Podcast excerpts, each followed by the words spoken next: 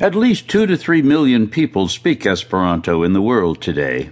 There are no countries that speak Esperanto, but there are Esperanto speakers in almost every country in the world.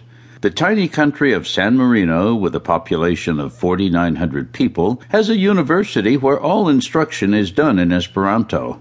Primarily, this is because almost everybody who goes to the university is from another country, and using this universal language puts all students on an equal basis.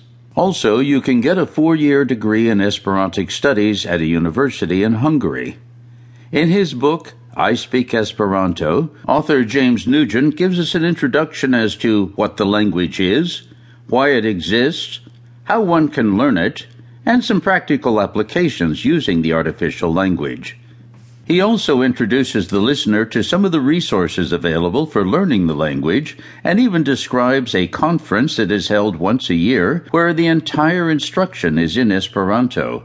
Rather than being a step by step grammar guide, this book is more a human view of how and why one would study Esperanto.